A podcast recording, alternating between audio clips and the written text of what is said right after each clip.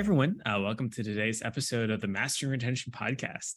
Uh, today we have Luis Cascante with Yeah, us, that's right. yes. um, which is uh, super exciting. Um, normally, I, I don't actually know what you're doing right now. Uh, I think you just decided you're not going to be at Star Stable, but you most recently were there. Um, yeah. But uh, yeah, we get to talk about all sorts of fun things today. But uh, I know one of the topics that um, is going to be fun is actually talking about designing games for younger audiences, um, which will be a lot of fun. But before we Mhm. dive into stuff, um, I always like to ask, and like, Luis, what's your story? Like, how'd you get into games? Um, probably similar story to a lot of the people that you have on the podcast, uh, playing games as a kid. Um, but I, um, so yeah, so I grew up in the 80s, let's say. So, and and I was uh, I played a lot of games, and then I studied computer science, and uh, I was hired out of university by Ubisoft. So Ubisoft was was starting a new studio in Barcelona. They were a relatively small company back then, uh, so obviously now they're gigantic. But um, they they were just uh, Barcelona. They, they had some distribution, but they were starting a development uh, studio. And um, yeah, so I jumped into games. I didn't know like it was either that or I could do. Uh, it was it was like um, you know signals software for signals for trains, and I was like maybe I can try games, and so I did that. and I will try it for a year. If it doesn't work, then I can do trains. So um, and uh, so yeah, I was a software developer. Uh, more like a generalist than anything else. Uh, they actually hired me because I didn't like graphics or physics. They were like, we have everyone that applies who wants to do graphics or physics, and you don't. So we need people, yeah, we need people that can do other things. I was like, okay, yeah, great. So uh, I did a lot of audio, um, you know, UI and things like that, and network as well. Like when when games were starting to be online. So I'm probably Mm. dating myself now, but yeah, it was, like, it was before online games. And um, and then uh, I stick with Ubisoft for a long time. I stuck with Ubisoft for a long time. Um, the um, um, the thing is, I love to travel and see how other people worked. So I was just going to other studios and spending time there. And, and eventually I moved into production. And um, I, I worked in production for a while and smaller and bigger games. And then I saw like there was something that wasn't really sitting well with me. It was like, mm, you know, I'm getting good at delivering things, but I'm not entirely sure if this is what I want to do. So uh, I'm missing something. I'm missing like, you know, this connection to who, who am, how am I doing this thing for? Like, like, like I don't, I don't know, I don't even talk to the players. So um, I I decided to leave like games. I was like, I'm leaving the games industry. And then I was persuaded to join King, which was very interesting because it was completely different culture. It was like, okay, let's just give it a try.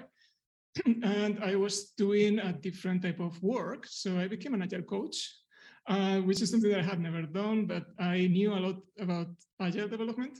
So, okay, let's just, you know, again, give it a try and that was super interesting. It was a uh, hey, this is actually fun. Um, uh, this is uh, this is a different way of looking at things and working with like an audience in mind and, Mhm. and in a more like maybe a more inclusive way with with like the team. Uh, the team had to actually think about like the user, not about the user, think like the user. So it's like, hey, you're not, we're not the target audience here, but um, that is actually a good thing. Like, so you're, we are not making the games for ourselves. We, we're making games for, you know, middle-aged women who likes to play.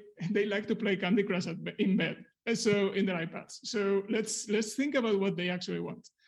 And that was that was really really good for me. I, I think I, I got like this second wind of uh, I want to stay within games. And um, yeah, and then I, for the last maybe uh, eight years or so, I've been working on games that have been um, for kids. So uh, Star Stable um, is um, is a is a games studio here in, in Sweden, and and they do um, their main product is an MMO for girls. Um, uh, and it's about horses, as maybe you have guessed by the name. And then I also worked at Toca and they make games. Uh, it's not games actually; it's like digital toys for for kids. And both companies have been amazing in in this idea of like really flipping around the stories. Like, no, we're not making games for ourselves; we're making games for this particular audience. And I really like that. Yeah, that's super cool. Um, so this will be a lot of fun to talk about. So my my oldest daughter um mm-hmm. is like super into horses. She's just about five years old, and so we have two horsey games, as she calls them. The first one is Breath of the Wild. yeah. like, instead of actually playing that game, she just like you know likes to capture the horses and ride around and stuff. Um, and the other one is actually one of Star Stables games.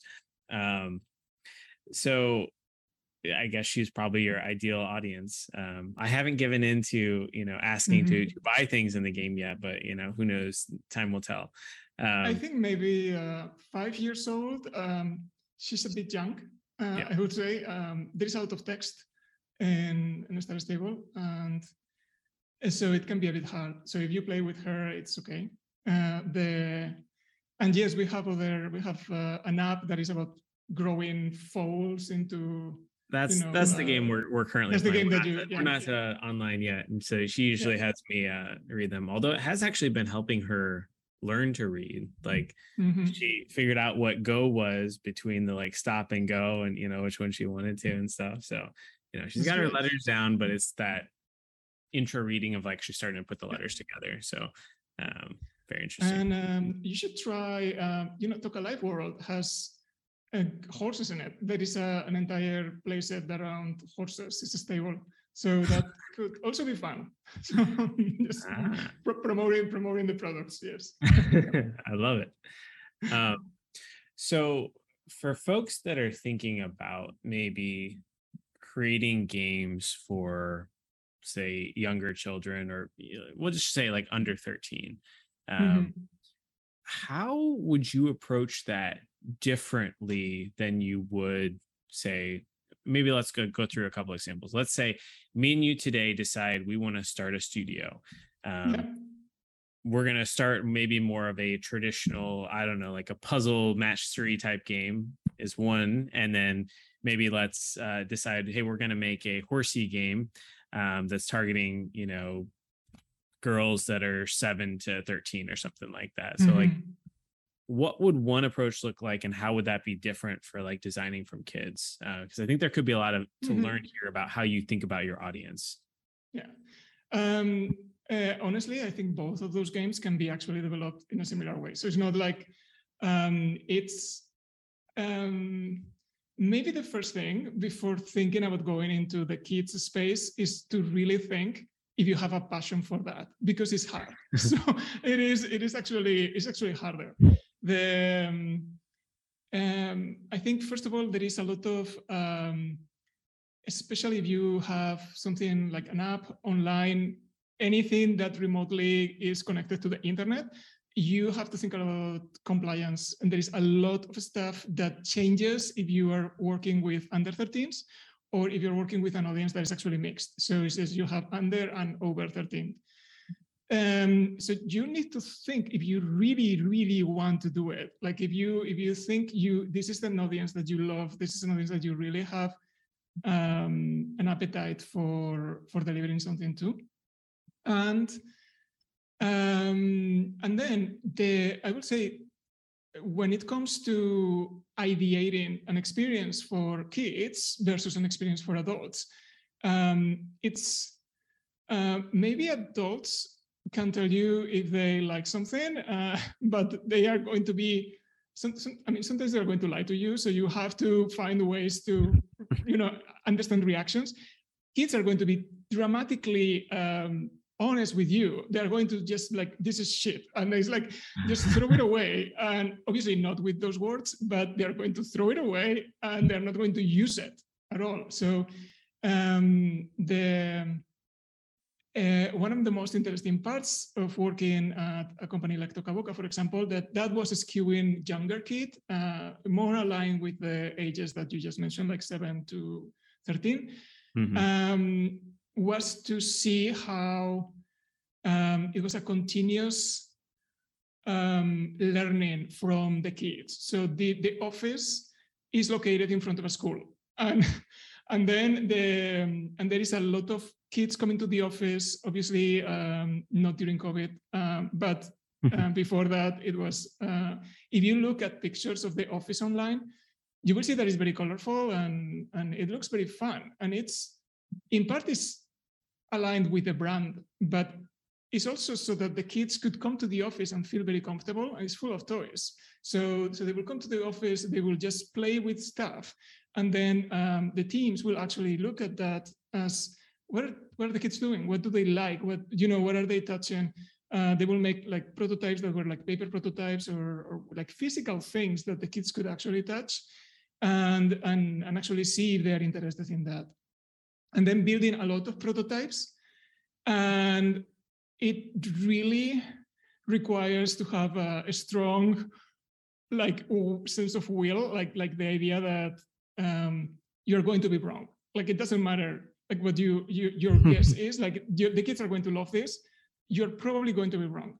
Um, what happens is that the kids are probably going to love something that maybe you didn't think they would and that can give you a hint of another thing that you could potentially build for them um, uh, and I think it's a lot of trying things. Uh, I I usually say um, uh, Life. Toca Life was a premium app franchise, so they there was tons and tons and tons of small apps. And if you go to the App Store and you look for Toca Life, they are they are still there. Um, and then eventually uh, they built a product that um, uh, there is a live service um, that connects all those apps and uh, enables the company to you know produce more content without having to like going through the process of acquiring the users every time that they release a, a new app and so it's, it's more like uh, it's, it's the product versus the project let's say um, but uh, I think, and, and, I work on the product. I didn't work on, on those projects, but I think my job was easier because these teams had gone through the pain of figuring out what these kids liked and iterating for years with one product and another and another and another, and then reaching the point where, okay, this works. So let's build something that we can actually um, operate uh, for the longer term.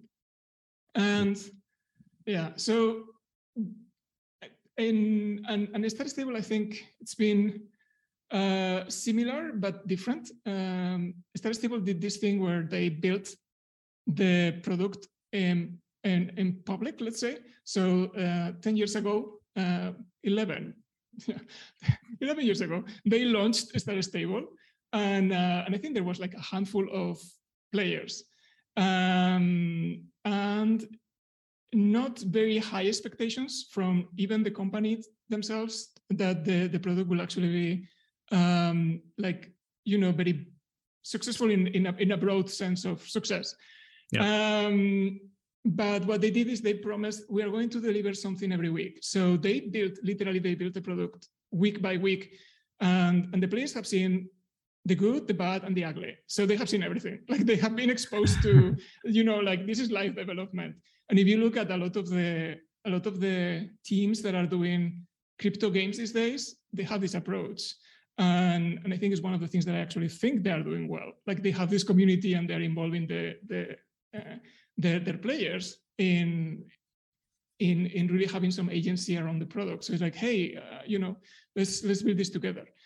And um, so that's, that's how they did it. And, uh, and I think the, um, you can probably do, do, that with why do think that, older kids. Yeah. Yeah. Why, why do you think that worked? Was it just like a faster feedback loop or? Mm. Um, yes. Uh, so definitely that is one of the components. I think you, uh, you you get into the habit. Uh, I think sometimes it's, it's tough for the for the teams to deliver on a weekly basis. and yeah. yeah, yeah, it is. And at the same time, I I don't know. I've been talking to people in. Uh, I'm still in touch with you know the agile community, and then I talk to them. It's like, okay, so so what are your challenges? It's like, well, uh, you know, the, the teams are trying to figure out the continuous delivery, and like, well, Stable delivers every week. It's not perfect, can be better, but but they actually do that, and they I think they failed once that apparently some backend meltdown uh, melted down, and it's just like horrible. But uh, other than that, they they have been delivering. Um, but uh, so yeah, so it's the feedback. Uh, you can see like immediately with the community, they are very vocal. So these kids um, are not shy. they, they are will, they will tell you everything, and they um, uh, and then you can actually like start to sort of um, maybe not immediately because obviously you have plans and then you're like you're looking at maybe three months in advance, something like that, but not immediately, but then you can start shaping and actually seeing how the reaction is going. And for hmm. many years, Star Stable didn't really publish anything about what's what's coming. So it's like, no, not like, you know, this is the roadmap and we are delivering this. And that's very common in, in life services these days. And yep. Stable was not doing that. So so the players didn't know what was going to be released that week. And that was good, but also bad because I think like there was an element of surprise, um, but there was also an element of this is not what I wanted. So and and this is not this is not enough. Like I I wanted more, and yeah. Uh, so so yeah, so that reaction was very present in um, in the in the game development team. Like some, I think some developers actually had to put some distance from the feedback that the players actually had for us because it was sometimes it was not very kind. But um, but i think over time actually made it so that the, the product was better overall. And uh, and these days we publish a roadmap. It's just one month ahead.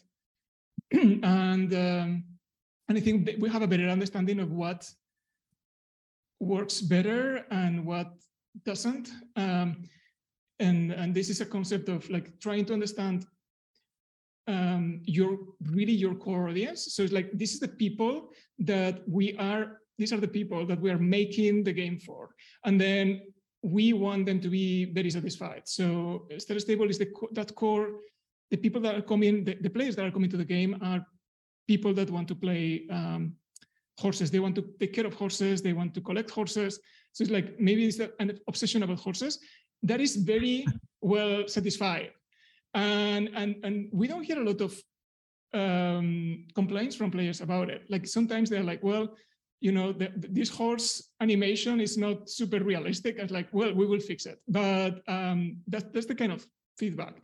Mm. But on the other side, um, one of the mechanisms that we have for retention is uh, is the storytelling. So so we we are telling a story as like a fantasy soap opera with um, like I, I really love it. Like when I joined the company, I played for three months and and I was like, oh my god, what is going to happen next? I want to like continue to, and um, so it was it was really a very very interesting story. But we are delivering it um, chapter by chapter on like almost like a quarterly basis because producing this kind of content is the most expensive content that we actually produce. So the um, and and players actually are like, uh, we want more. We want more story. Like, can you give us more story? Like, we want to know what's happening with this with with these characters. And um, so I think that's that's that's interesting in the sense of okay, so if your core audience is satisfied, uh, you can without breaking that bond somehow you can start um, looking at the smoke signals that are getting from the community to understand what else we need to satisfy in order to expand that uh, that core audience and uh, and reach like a larger population. Because with these products we start with a very niche kind yeah. of audience. Yeah. So star stable is kind of like an mmo so i'm i'm going to reference mm-hmm. a little bit of like world of warcraft here so oh yeah do you have similar challenges to World of Warcraft in the sense that um, there are different player populations that like different things in the game. So like World of Warcraft, you have to have PvP, but different levels of PvP. You have in-game content for like the people that like to raid. Then you have some people that like the stories and like the low levels, and you've got to constantly be like you can't just neglect all your new players down here, but you also can't neglect all your elder players up here. Like, do you guys have similar challenges? Um, yeah, that's uh, that's a really good question, and and yes, so the answer is yes. The uh, the way that we plan content, uh, I think these days is is um, is something that is following some sort of pattern. So, like on a quarterly basis, we want to provide X amount of story content, X amount of races that is more like competition. So it's like for the people that actually like that, X amount of um, so like new horse breeds. So it's for the people that actually like to take care of horses. Um, so that's um, uh, that's definitely something that we have in mind, and uh, and I think that's that's also something that we have iterated over the years. So the uh, when I joined the company, there was a lot of cosmetics. So it was a lot of like clothes and like ways for the players to express themselves. And I think that has gone down because there are many, many options in the game already. And, and the players were not really demanding that. They, they, they are demanding more quality of in those things, but they are not demanding that. So we uh, we started to put more emphasis on the story content, like new areas, expanding the game and uh, and the horses are our mainstay. So uh, players always want like no, more horses that look beautiful. So there's like here, here they are. The um, and and one one thing that we did um, uh, last year is um, um, we we promoted someone to a game director, and that person actually she used to be a player, then became a, like a streamer. Then she started working with us in community, and she became a producer, and now she's the game director. She talks to players. She understands the players. She is a player. So so and and yes, she can actually say like with her eyes closed uh, if something is going to hit in a, part, a particular segment of the population because she's been so embedded with this product for so many years. So, so I think that's that's definitely something that helps. Mm-hmm. That's really cool. Um, okay, so let's continue on with kind of our audience building, and then I'm curious to see like what the differences are when we get to the match three kind of game. Okay, yes, I can tell you about Candy Crush. yes. Um, Cool. So, kind of designing with the player in mind. Um, I imagine, at least based on what I've seen for like these kid oriented games, mm-hmm. uh, like when I launch it for my daughter, like we're hit with a whole bunch of offers immediately in the row. And it seems like a very jarring experience. And it seems like something that wouldn't really make sense. But the only thing that makes sense to me is well you launch it because i as the parent am likely near the device when it's actually loading before i hand it over to my daughter. Like is is that why you kind of preload all the offers in the sense because that's the really the only chance that you have to actually sell something to to parents basically? Um not entirely sure. Like i haven't been so involved in the evolution of the horses app. Mm. uh, the horses app was um, um, it was almost like an acquisition uh, mechanism for Star Stable, the MMO, because if you if you think about it, Star Stable didn't have a presence on mobile, right? So so so if kids go into the App Store and they look for Star Stable, then they don't find it, uh, or they find an alternative game that is not really Star Stable. So so Horses was there, and uh, what we found was it had a gigantic audience. So it had a um, it had more players than the MMO. So the MMO has a significant population, and but it's subscription based, and and back in the days it was PC only, PC yeah. and Mac. Uh, but um, but horses was most more accessible. So um, in the last year, um, there more than that year and a half, something like that. Uh, there has been some experiments running on can this app become a product by itself? So can it be like something that you can enjoy without the connection with the MMO? Because you know, like eh, the, the the whole appeal of horses, like if you play Star Stable, is that you can race a, a foal to a, a grown-up horse and then transfer that horse into the MMO, and then you can play yep. adventures with that. Um, but uh, yeah, so so we partner with um, um, a, mo- a, company that is um, free to play mobile specialist, and they took ownership of horses. So mm. to to some extent, I am thinking that you stumble upon some of the experiments that they have been running. um, the yeah, the idea for us is never to be um, aggressive with monetization. That is one of the things um, that we like, especially if you're making a product for kids. I didn't mention that before, but um, some of the some of the levers that you can actually play in like normal free to play mobile uh, products, you cannot really uh, apply them to to something that is for kids. You can, like if you can live with it like we we didn't want to. So um, so we have some monetization guidelines that you know everyone in the company goes when they join. And and one of those is no pressure on the kids. So no no you can do everything.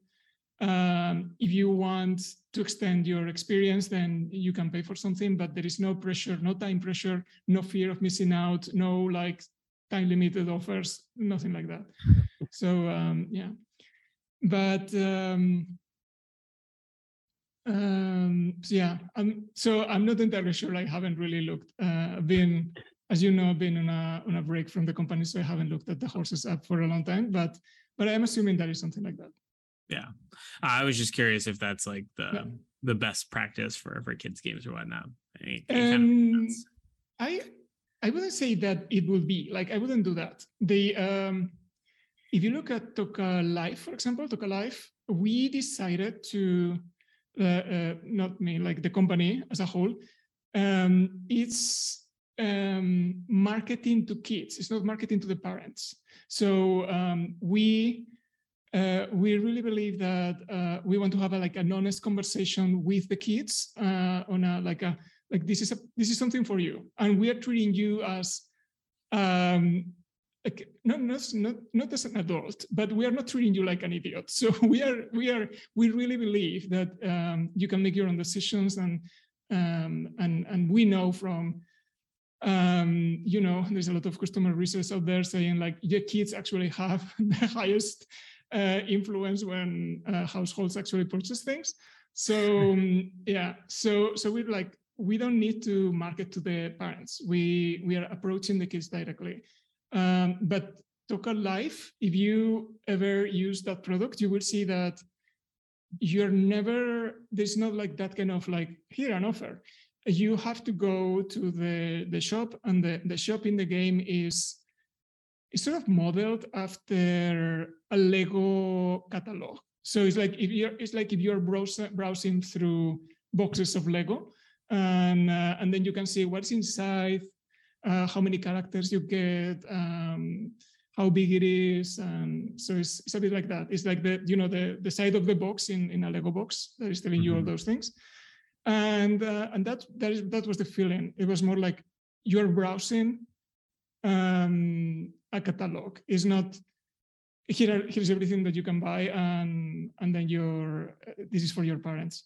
Uh, one of the things that kids games have um, have is um, parental controls. So, for example, kids cannot really buy things. Like it's not like the you know the dark ages of uh, Smurfs Village. That's not yeah. that anymore. So you're like you, there is there is an you have to implement and it's compliance. You have to implement safety checks so that the kids don't buy accidentally anything. Um, so it's uh, uh, is by regulation, but it's also if you are a smart uh, company, you will want to do those things on your own and, and properly done, like really well done, so that you can build the trust. you you want to build the trust with the parents. You might be marketing to the kids but you need to build the trust with the parents. That's cool. Okay well let's continue on. So let's pretend we're starting a new like match three studio mm-hmm. target you know, kind of older women now um how would you approach kind of designing a new game for like this audience um, first of all, let's assume that you have a great team. So let's just start with that. Of course. I mean, but, it, it's us. Yeah. So we're going to have an all star team, right? Yes, yes, we, we are. Yes. Um, I would say, like, for me, it will be important to acknowledge that we are in a crowded space. So there's a lot of these games out there. So um, by making something that resembles something else, um, maybe I'm making some shortcuts and I might be getting to market first, but uh, or earlier, sorry, and then maybe you want to iterate, but I wouldn't do that right away. Um, I would actually um, start to think about, you know, who is the player here, and it's not. I think um, I don't know, women over 45 is too big of an audience. So so like, let's just narrow it a bit. So who uh, who can be a, a, good target for us. And, and that sometimes comes to uh, knowing someone in your circle that, uh, that you think you want to deliver a game for. And is, um, I don't know, uh, someone that is interested in um, ceramics. So we are going to deliver a game that is, is, is going to be uh, something that caters to people that uh, go to ceramics class um, as a hobby. Just bear with me. And so, so I'm going to go out and I'm going to find those people. And maybe I know, like my mom's friend is one of those. So I'm going to talk to that person, and I'm going to talk to a lot more of them. I'm going to ask, um, you know, can I talk to more people in your class? And then I'm going to start talking with people.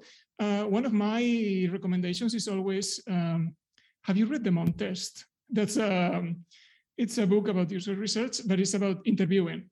And I I love that method. You don't have to read the book. There is a video online if you if you want to watch it in 10 minutes. But the the book is the, the book is short and it's super useful. And it's about not asking them, do you want a three game about ceramics? That's not how you do it. Like you're trying to figure out what do they like in their lives. Um, what are their um, hobbies? Maybe it doesn't make any sense for them to play a game when they could be, I don't know, just you know, creating a, some, some, some, some, some plates at home. Um, so you want to really understand if, if there is something there.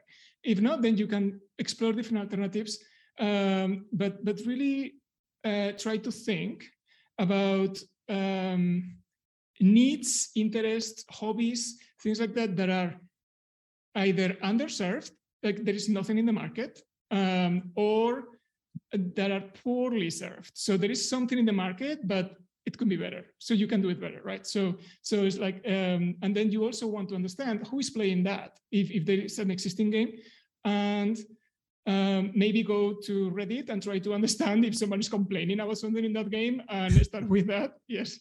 Um, you, you want to understand what is not working so that you can do something better.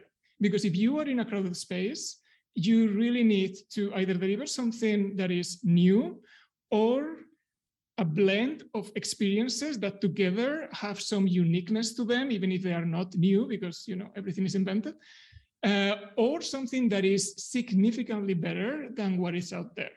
So, um, do you think? Um, and here's an approach that I've heard of before. Um, do you think it is a valid approach to find, let's say, women that by all, and, and I mean, it could be guys too, but I'm going to assume that most women could be Candy Crush players.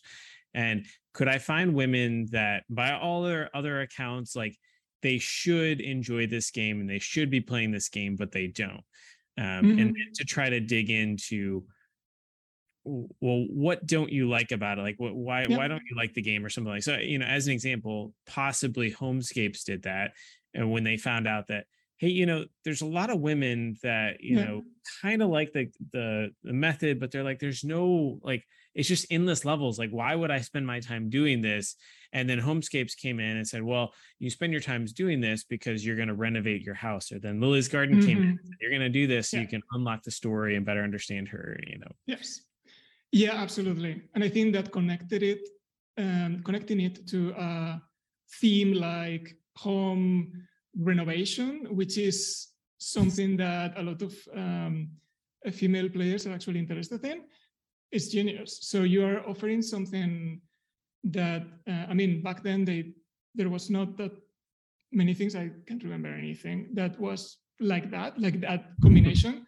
And um, yeah, and then they were they were using the match three mechanics, which actually uh, some people can enjoy. Um, so sorry, a lot of people can enjoy, and combine it with with an interest that can keep um, uh, some people people coming back. And I think they they also expanded over time. They um, the the original audience of people who like home renovating. Um, uh, in this case, Playrix, they did a lot of games that were like similar um, structure, but with different interests connected uh, to the to the to the puzzle experience. So so I think that they basically they're following that that tactic, and it's, it's really working for them. Um, I I don't know, like I'm, because I have a past of like AAA gaming. I talk to a lot of companies that are trying to go into live services these days, and and a lot of them want to do like you know um, uh, let's do an fps or a battle royale or something like that. I definitely i i actually tell them that. It's like look for people that are not satisfied with fortnite. Um either you. Like, like because fortnite fortnite is like i think a fantastic experience. Like they are always renewing the experience and making sure that as many people as possible enjoy it.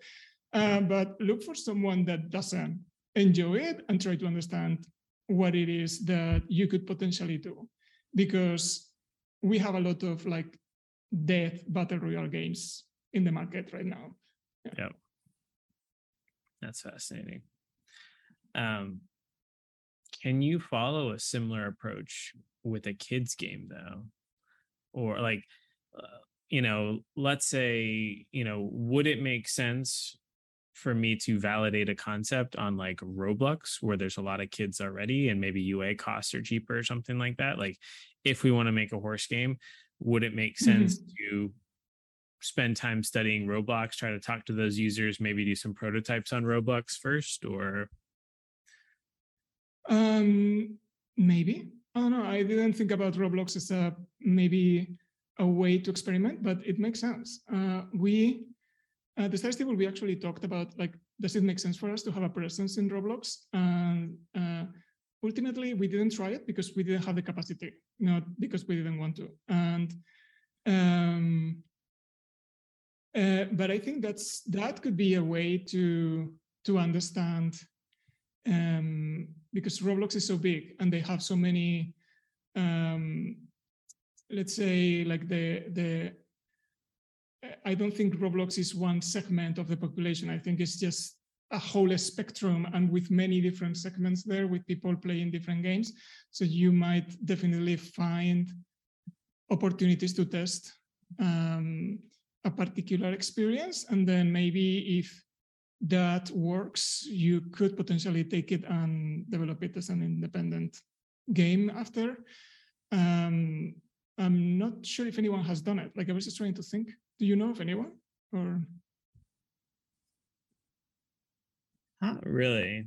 Um, yeah. I I've been thinking about uh, a lot of things in relation to UA recently, especially on mobile, where it seems like mobile UA is just completely borked um, after IDFA. Like I haven't seen hardly any yes. be able to scale up. So um, whenever I get into this kind of situation, I always think about how do I cheat or rewrite the rules. Um, and so I've been yeah. thinking about you know other things like that. Um, um, no, but you're right. Like, and we're also seeing that. Um, so we have uh, Star Stable uh, had a game on soft launch and um, mobile game. So it's and it's very challenging to uh, do user acquisition really scale and, and, getting confidence that that game is going to perform well uh, if we do a global launch. Uh, so, so yeah, so there is a lot of thinking going on around alternatives. Um, so yeah, I, I can't really say, but there is that problem really exists.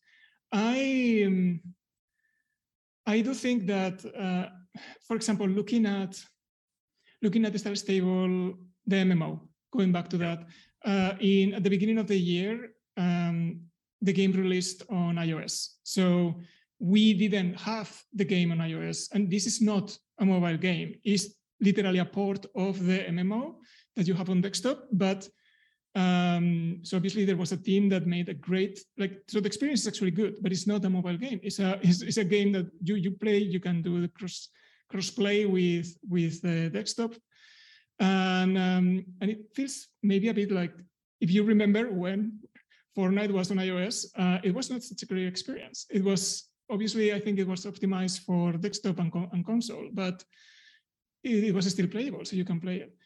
Then uh, so Star Stable Online on mobile is, is like that, but it is still, um, when we launched globally, um, it debuted on number one in several countries.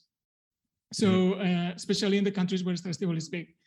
And uh, I think that was a surprise for people in the industry. They were like, what the hell is this game? yeah, I, why is this game number one? And uh, and and at the same time, I think it gives you an understanding that if you have that community, that is going to give you a push to mm-hmm. like you, it's almost like you have a head start. So so if you can actually use that to propel the game in some way, and this works for Steam as well. Like if you have a community and, and you have gone through like you know uh, early access betas, blah, blah, blah, and you have sort of like fostered and nurtured this community, when you launch the game, they can actually take it to a place where um, Steam is going to make, uh, they're, they're going to promote it for you. And the same happened with the Star Stable on iOS. So it it has had, um, so I know these days the, the Apple recommendation doesn't work as well as it used to, but, but it has been there. And I don't think I don't think it would have been if we didn't have the community already uh, before we launched. So, so I, I see there's an opportunity, and I see that as again something that maybe the Web3 games are actually doing, uh, but I don't see why other games cannot replicate it. Yeah, it's very interesting. Okay, I want to talk just a little bit, um, last like seven minutes about subscriptions, um, because. Yeah I feel like a lot of people in gaming kind of scoff at this and they're like, well, IAP, most of my players or my revenue is going to come from a small set of players. They just kind of have this expectation. Um, talk to me a little bit about like subscriptions. Like, where have you seen them work and where do you see them maybe fall through? Mm-hmm. um, I'm trying to think about products that I've worked that had subscriptions, and I think it's only Star Stable. Uh, so so I can um, I can tell you about it from like my own experience, but also maybe my thinking. Uh, so my thinking is that uh, subscriptions push the pricing a bit higher than maybe lower priced in-app purchases. So uh, there is more friction when when you want to sell subscriptions, and that can justify the expense on like attraction and channels and, and, and things that you may actually uh, want to try. So Star Stable has a significant uh, engine around attracting and, and user acquisition. And, and we have a great um, person in the company that has been leading user acquisition for many, many years. And you can see we're lucky because we have an infinite amount of girls. So it's like you know, there's new, new, new, new, new consumers, new, new customers every every year. But um, but I think that expense is actually justified um, because um, we our like the, the main entry point to the entire game is actually a lifetime subscription. So we it's almost like you're buying the boxed product. And you can also be subscribed on a monthly basis, and, and there are other offers. So, so I think for me, it's maybe a, a question of diversifying your bets. I know it sounds very, but, but if we so so if you're if you're using attraction channels that are like super low cost, then maybe the hey let's you know let's let's go with ads or let's go with something that actually makes it sustainable for us to stay in the business. And for for if you have a subscription you might need to spend a bit more in acquisition because there is more friction because of the pricing depends on the pricing. But um, but i think for me the trick not the trick the essential thing is to find what works for you to make it sustainable so that you don't go out of business just because nobody that you were attracting was interested in converting to a subscription. Very cool. Interesting. Um, so I mean, do you think that Star Stable Online could work without that subscription model? Like if they had more in-app purchases and more of like a free path up to something, or I'm, I'm thinking mm-hmm. maybe like a you know RuneScape, you can like play for free, but then they yeah. have members only stuff that's like more restricted away. Mm-hmm. Um, yes, and we have uh, we have discussed about that. So we and um, and the opposite is also true. Like when I was at Toca, Toca, Toca Boca, we discussed what a subscription could look like for Toca Life, because right now it's not subscription based, it's something different. And um, I don't know where the thinking is with, with Toca Boca these days, but it's Star Stable. Um, yes, we, uh, I think the, the risk is how do you experiment with that in a safe way? I don't think like you can make a, yeah, you can make a bet, but um, you sort of like never know what's going to happen uh, until you like put it out there. The um, but we definitely see right now you can play Star Stable uh, up to level five, so you can play the game for a while. You can stay in the game forever in the starting area, so you can play forever there. Um, you can buy currency, so you can keep collecting horses even if you are in the starting area. Um, but if you want to enjoy like the whole experience, then um, you need to subscribe. And and I think that you could well but like like that's definitely something that could be done. It's like let's just get rid of the subscription.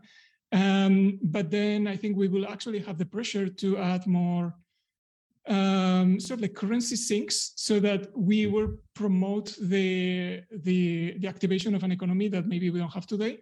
And it could actually force us into um, a monetization space that maybe we don't like because of the audience that we have. So it, we don't, we really don't want to go very aggressively. We, we even like in the past we talked about like oh let's just make consumables. It's like doesn't doesn't feel right. Like we we don't want to make consumables. Like the um if if you are buying something like it should be especially with the hard currency then it, it should be a value that endures in the game. Um, so the so this is going back to that feeling that there are a lot of things that you could potentially do that you are not going to do if you're making a game for kids just because of the audience. Um, even um, even when you look at metrics, so if you're looking at retention, again, like the topic of your podcast, um, what is good retention for a game for kids? So um, the is you, you really have to think about it. Like if, do I want a kid to be glued to the screen three hours a day, seven days a week? Uh, probably not. So we, we want them to do other things. So um, so when we design things, we think about like fear of missing out, like the that the kids want to go on vacation, and we, we and we didn't have a mobile version before, so so kids were like sending us messages like, "Hey, I'm going on vacation and, and I can play for three weeks. How can I get whatever is happening in three weeks? And, and they were, yeah, so terrified. Uh, so so we we really need to think about those things. You have to rethink them. And if you're hiring, we are hiring people from the industry at large, and and it's a it's an education. Like we have to onboard people properly to say, for forget you are an expert, but forget a bit what you actually did in in your past life because your audience is different. So sit down and learn first uh, about what we think is a good experience uh, for kids, what we think is ethically good for kids, and and then just you know like uh, we are pretty sure that you will be able to use your skills to do something that is good for for for our audience. Yeah. Great. Well, I'm sure we could keep going for a long time, but we're pretty much out of time. I. I, know, I do yes. have one one last question for you because we are in the Mastering Retention podcast, of course. Of course. Um, and that is, you know, what's one tip or trick or lesson you've learned over the years to, you know, increase player retention? Like, how do you keep your players playing for longer, whether it's days or weeks or months or ideally years, right? How do you keep mm-hmm. um, I would say um, I like the idea of developing strong bonds with players. So um, um, when I talk about the strategy with with people, I usually uh, call the you know switching costs the idea that you want to stay in a game, um, and and there are many ways that you can actually um, achieve that. Um, but the one of the things that I like about games like Star Stable is that we can actually build bonds with the with the players. So, so it's like, hey, uh, if you have been taking care of a horse for years, then you have a bond with that horse, or with your stable if you have a collection of horses. So, so you are going to come back and play with your friends. Uh, you are playing with your community, so you are creating bonds with your in online friends, the, the people that are in your riding club, and and you're also creating bonds with the characters in our story. So so the, the story is is um, uh, it can become very emotional, and players get an emotional connection to the characters. So the, and, and also we have made a great effort to make the characters relatable to the kids. So our characters are very diverse, and it's a there's a lot of representation in in in, in what you can find in the game and and that story is evolving all the time. So i think that that keeps people coming back in a way that feels safe. So it's going back to the previous question in a, in a way that doesn't feel like we are promoting some sort of fear of missing out. So this may, might be a softer touch than other answers that you get. That's great. Well, thank you so much. Um, if folks do have any questions or they want to learn more, is there a good way for them to get in contact with you? Uh, probably LinkedIn. I am like deadly allergic to social media for some reason. So, uh, link, but I am in LinkedIn. Yes. Love it. Cool. Well, thank you so much, Luis. Thank you so much. Thanks, Tom.